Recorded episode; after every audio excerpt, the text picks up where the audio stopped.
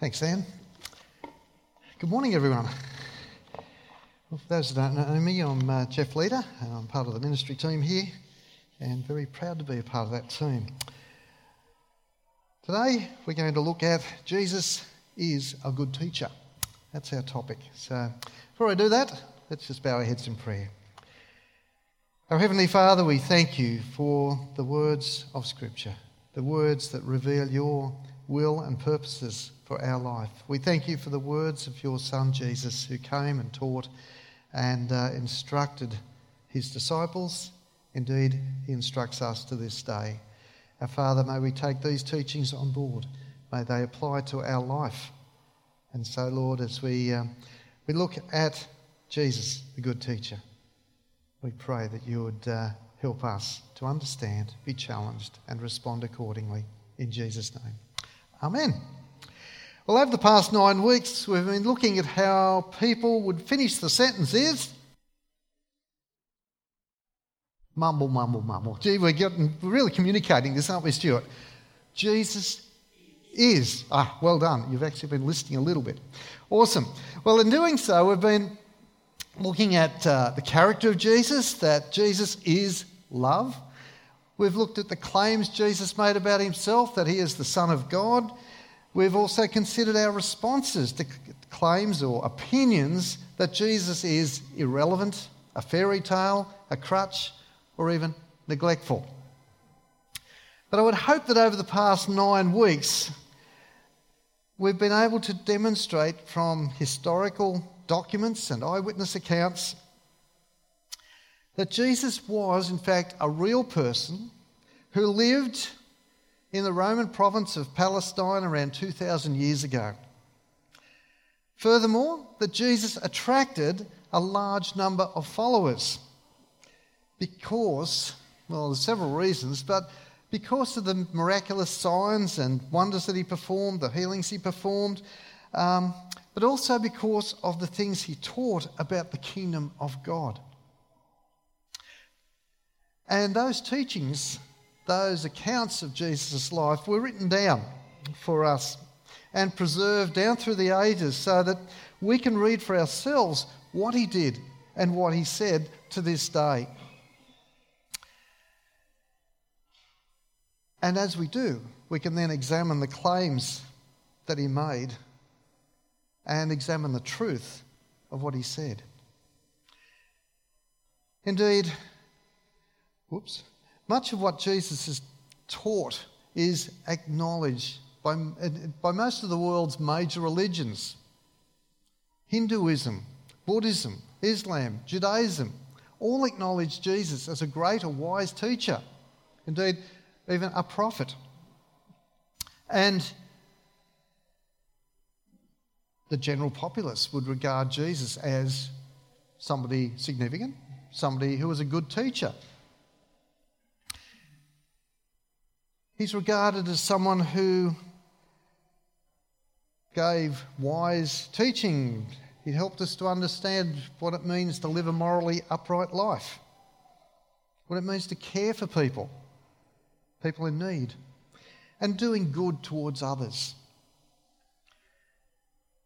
So, on the whole, Jesus is acknowledged as being real, a real person who lived, walked on this earth, and who was a significant or wise or good teacher.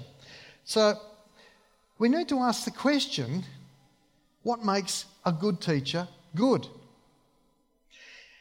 If we're to call Jesus a good teacher, we need to ask ourselves the why question firstly. Why is Jesus a good teacher? Why is he regarded as a good teacher? Well, it may be helpful here to think about the teachers in our life, just to sort of focus ourselves a bit on what it means to be a good teacher. I guess we've all had good teachers at, uh, through the years, or maybe some not so good teachers. We've had good teachers at school, at university, at church, maybe in the workplace. For me, I remember a couple of teachers in high school who stimulated and encouraged my interest in science and mathematics and which ultimately led me to a career in electrical engineering. And then I remember very fondly two assistant ministers at our local church when I was in my teens. First of whom had an engaging and enthusiastic passion for the gospel, and I became a Christian under his teaching. The second person, uh, assistant minister, was a much quieter man, but he took an interest in me and he had a huge impact on my growth and development as a Christian, as a young Christian. I've also sat under many great Christian teachers. And I just want to mention briefly two that made a, a, big impact to me. One was a guy called Terry Fullam, who you've probably never heard of. He's an Episcopalian, or the American version of Anglican, um, and he co authored a book called The Miracle in Darien, a church in Darien in, I think it was Connecticut, where he became the minister. He came out to Sydney at one time and he spoke on Isaiah 40, verse 31, which says, But those who wait upon the Lord will renew their strength. They will soar on wings like eagles. They will run and not grow weary. They will walk and not be faint. Now, when, when this guy had finished speaking, and he spoke about the eagles and just how that connected to being a Christian and uh, living the Christian life, when he finished, you felt like you were soaring up there with the eagles. He had that sort of impact. The other Christian teacher was significant for me was Rick Warren of Saddleback Church in, um, in California. And again, at another conference in uh, Sydney, I heard Rick Warren speak about Moses' Moses' encounter with God at the burning bush in Exodus chapter 4. And God asked Moses the question in that encounter What is in your hand? What is in your hand? And that, that situation, it was Moses' staff. I won't get into all, all, the rest of the story. But the message of that, um, that uh, sermon was to us what do we have in our hands in terms of time, talent, and treasures? What have we been blessed with in this life that God wants us to use for His glory and His purposes in this world? Caused me to think deeply about what I personally give and could give. So, thinking about the good teachers who have taught you, what makes them stand out in your mind? What was it that made them stand out for you? What in particular? For me, what makes a good teacher is two pronged what they say and how they say it. So, firstly, a good teacher has to have some good or wise things to say. They know their subject, they know the, the, the, there's that content to the, their teaching, the subject matter that they're presenting to their students. They need to know it well, and they need to have a good understanding of that subject. In the Gospels, when we see Jesus teaching, we have a fairly extensive record of what Jesus taught. Now, sadly, we haven't got the time, do we, Stu? Uh, we haven't got the time to actually look at all of Jesus' teaching. So I just want to look at one tiny little bit. When we, when we come to the, the Gospels, we see one of the best examples of Jesus' teaching laid out for us in Matthew chapter 5, verse, uh, through to chapter 7, the Sermon on the Mount. And it's, uh, if you want a nice, concise summary of what Jesus taught, how he challenged people, read Matthew 5 to 7. Now, as we start Matthew 5, notice that Jesus picks out a good location for what he's about to teach. And this brings out my point about knowing how to teach as well as having good content. Jesus knew that the venue had to be conducive for people to receive and understand what he wanted to tell them. And so he goes up on a mountainside, and the crowds gather round him to hear what he has to say. Now, the, the Sermon on the Mount is believed to have taken place basically on the shores of the Sea of Galilee, on the western side of the Sea of Galilee.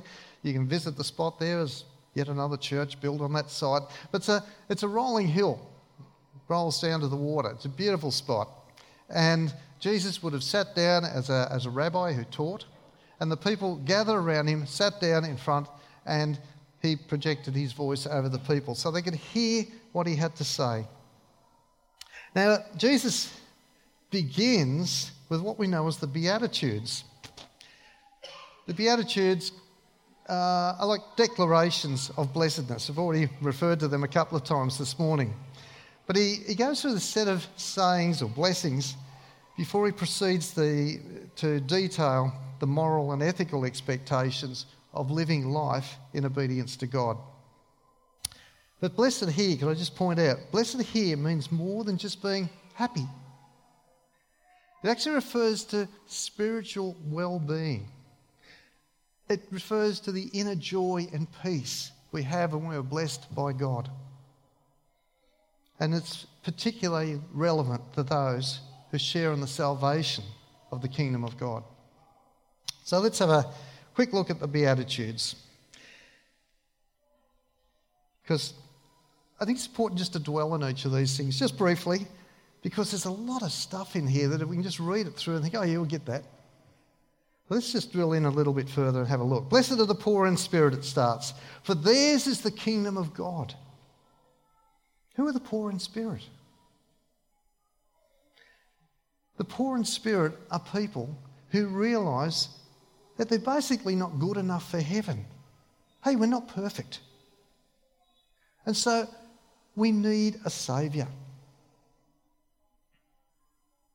Heaven is a gift, it's a gift of grace given to those who realise their need of salvation and who accept that they cannot earn their way or work their way to heaven through their own merits or just by being good or super good or whatever. Part of the reason behind the, the, the Sermon on the Mount is Jesus raised the bar of expectation. The Pharisees thought by obeying the commandments and a few other hundred little laws that they put in there, that they'd be good enough for heaven, that God would accept them. But Jesus said, Sorry, guys, if you thought the bar was here, well, let's have a rethink about that because the bar is actually up here. Nobody can meet that standard. Nobody can meet that standard.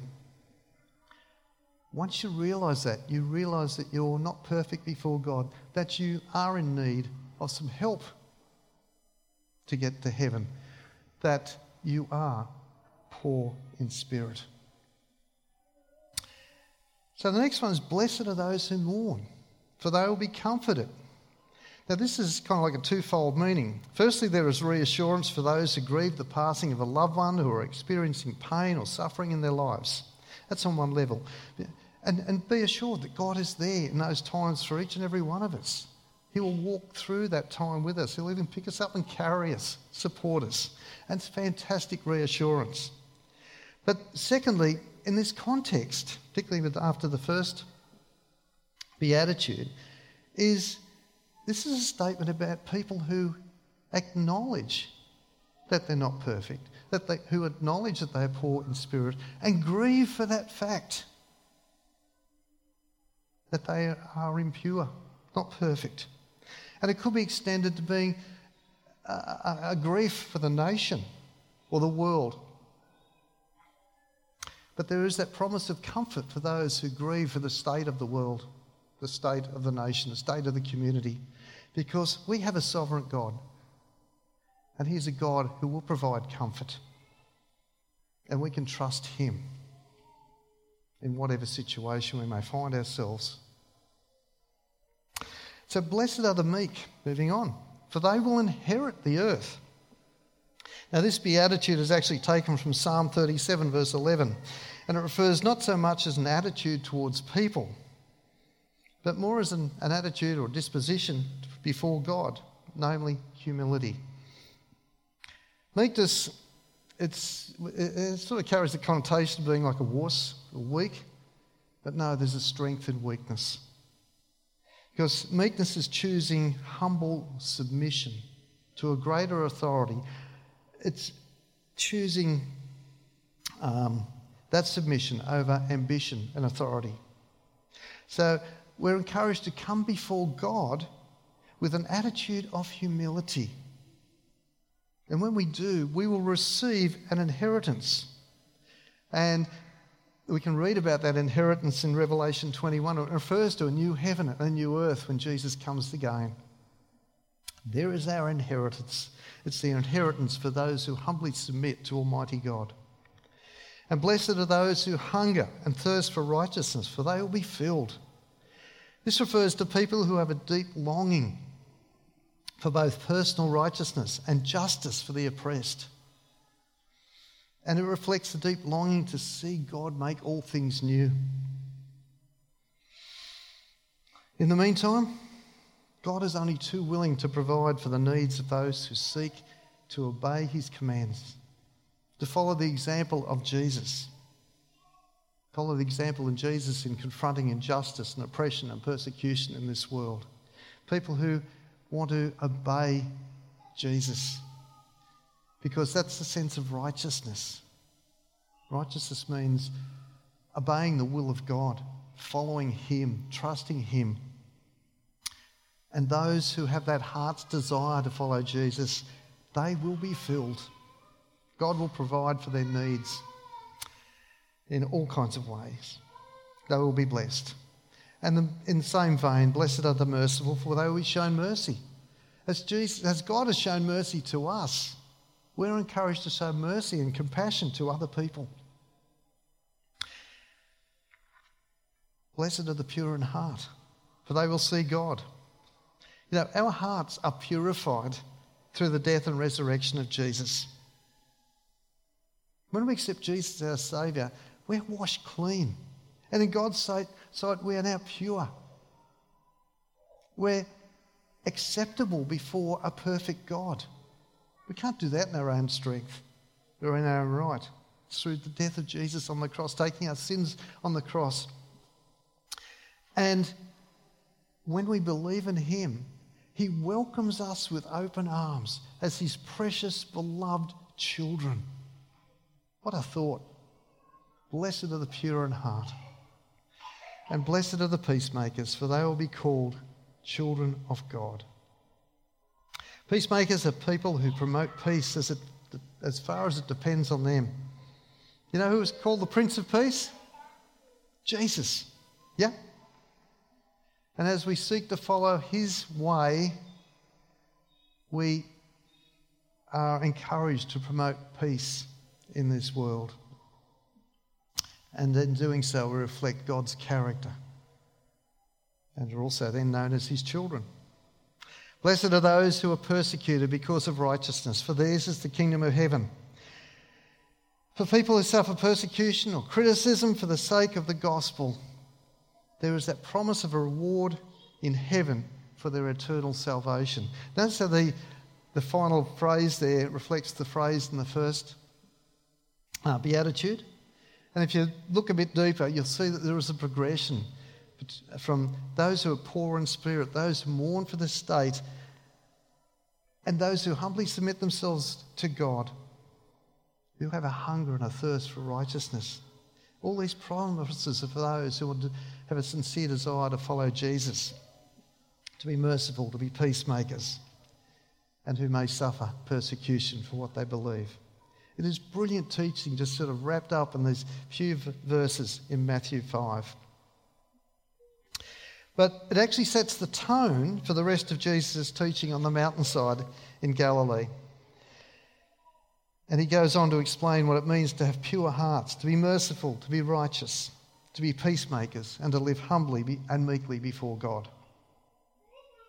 When Jesus had finished this teaching, if we hadn't picked up on it before, we read in Matthew, at the end of Matthew 7, in verses 28 29, that the crowds were amazed at his teaching because he taught as one who had authority and not as the teachers of the law. Now, this is another important feature of a good teacher. A good teacher teaches with authority. A good teacher knows their subject and teaches with confidence. Many times throughout the Gospels, we're reminded that Jesus taught with authority and not like the teachers of the Jewish law.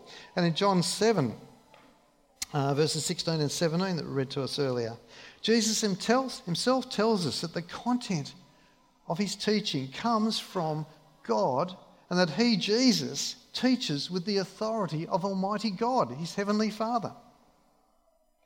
Now, when it comes to authority, real spiritual authority has to do with the truth of the actual words being spoken and the spirit of the person behind those words. Real authority is all about truth. Words that are true carry weight because they are true. And authentic spiritual authority puts us in touch with reality. So, Jesus was a good teacher because of what he taught. And he taught the truth with authority. But Jesus knew how to teach. As I mentioned before, he chose a location where people could hear him and see him. But he also preached with skill, enabling his audience to understand what he was saying and what he meant. And if we read through the Gospels, you see that Jesus used different figures of speech to illustrate, illustrate his teaching. He used stories and parables to teach important spiritual truths to his followers. He used examples from everyday life that people were familiar with. He used farming examples. He used examples of just the towns and the streets, the synagogue, household, um, households. And he, and he used practical, tangible items like water and bread and wine to help people remember what he had said to them. But no matter how good your content is or your methodology, the most inspirational and influential teachers are those who are passionate about what they are teaching. And not only that, that they are passionately uh, committed to living it out, putting it into their words into action. I wonder if you can remember when you cast your eyes back, minds back to a teacher who's taught you, has had an influence of you. Who can you remember a teacher who actually inspired you? Somebody who really spoke to your heart? a teacher who was excited and enthusiastic about their subject. They are the, the, teachers who shape the lives of their students. They are the teachers who've made a difference in our lives. They have challenged us, challenged us and stimulated us to develop a love of learning. And I would have to say that the greatest teachers are those who inspire us to think beyond ourselves to develop a desire to improve, uh, to improve the world and serve the needs of humanity. I'd have to say that Jesus was certainly that kind of teacher. He lived what he taught. His speech was full of grace and kindness, and his actions showed a heart of compassion, mercy, and love. Jesus cared about people. He listened to them, he responded to them, he spoke to their hearts. And he demonstrated the depth of his love by taking our sins upon himself and sacrificing himself on the cross. Jesus, the good teacher, came to seek and save the lost. He came as the Saviour of the world. But Jesus taught not just with authority and passion, he taught the truth. So I alluded to before. In John 1:14 it says, "The word became flesh and made his dwelling among us. We have seen his glory." This is John one of the disciples writing, We have seen his glory, the glory of the one and only Son who came from the Father, full of grace and truth. And then in John 14, 6, it says, I, Jesus said, I am the way and the truth and the life. No one comes to me, no one comes to the Father except through me. You see, what Jesus taught made sense to people. It appealed to them, spoke to their hearts. And Jesus presented his teaching with the authority of God and the confidence that it was the truth. As the good teacher, he taught truthfully and with authority. One of the most significant things Jesus said was that the, that the only way to heaven is through faith in Him and Him alone. No two ways about it. There is only one way. And so, if people acknowledge Jesus as a good teacher, then they'd better take a good, hard look at what he actually said. Because if what he said was false, then he wouldn't be a good teacher. He'd be a false teacher. But if what he said is true, then it would be prudent to listen to what he had to say, to take notice of what he said. You see, with Jesus, there's no sitting on the fence. You can't have it two ways. We cannot ignore Jesus and write him off as just another good teacher. He was and is and will continue to be so much more. He is our King, He is our Saviour, and He calls us to put our faith in Him and follow Him. And this is just not through our words and actions, it goes much deeper to the heart. Because it's our hearts that we need to get right before God. Because in the end, God's not going to judge us by what we've said or what we've done, but He will judge us in the attitude of our heart towards Him, God, our Heavenly Father. So if we look closely at what Jesus taught, we'll see that He actually spoke to people's hearts. And this is what made His teaching powerful and memorable because it made a difference to people's lives. It made an eternal difference. And so we can conclude that Jesus is not just a good teacher, Jesus is the good teacher. May we pray.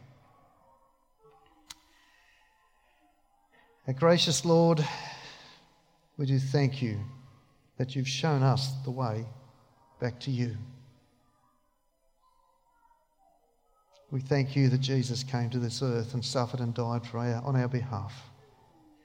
And as we approach Easter, we remember that sacrifice and we remember what he taught and we stand in humble gratitude, wanting to glorify you in our words and actions. So, Lord, as you have taught those people so long ago, you teach us today. And may we take on board for ourselves, take it into our minds and our hearts, our lives, that our, our ways will mirror yours that we will follow you so that your name will be glorified in this world as long as we walk in it. And so we look forward to that promise that we'll be blessed and that we'll be meet, one day meet you face to face in heaven. In Jesus' name, Amen. Odie, Q&A. Okay, fire away. Any questions? I'll get off before a hand goes up. Thanks.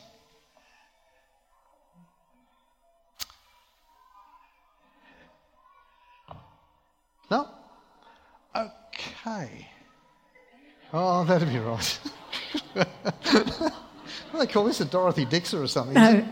I'm, I'm, I'm, interested. I mean, you may not know the answer to this because if the Muslims are acknowledging him as a good teacher, then must someone must have read his words.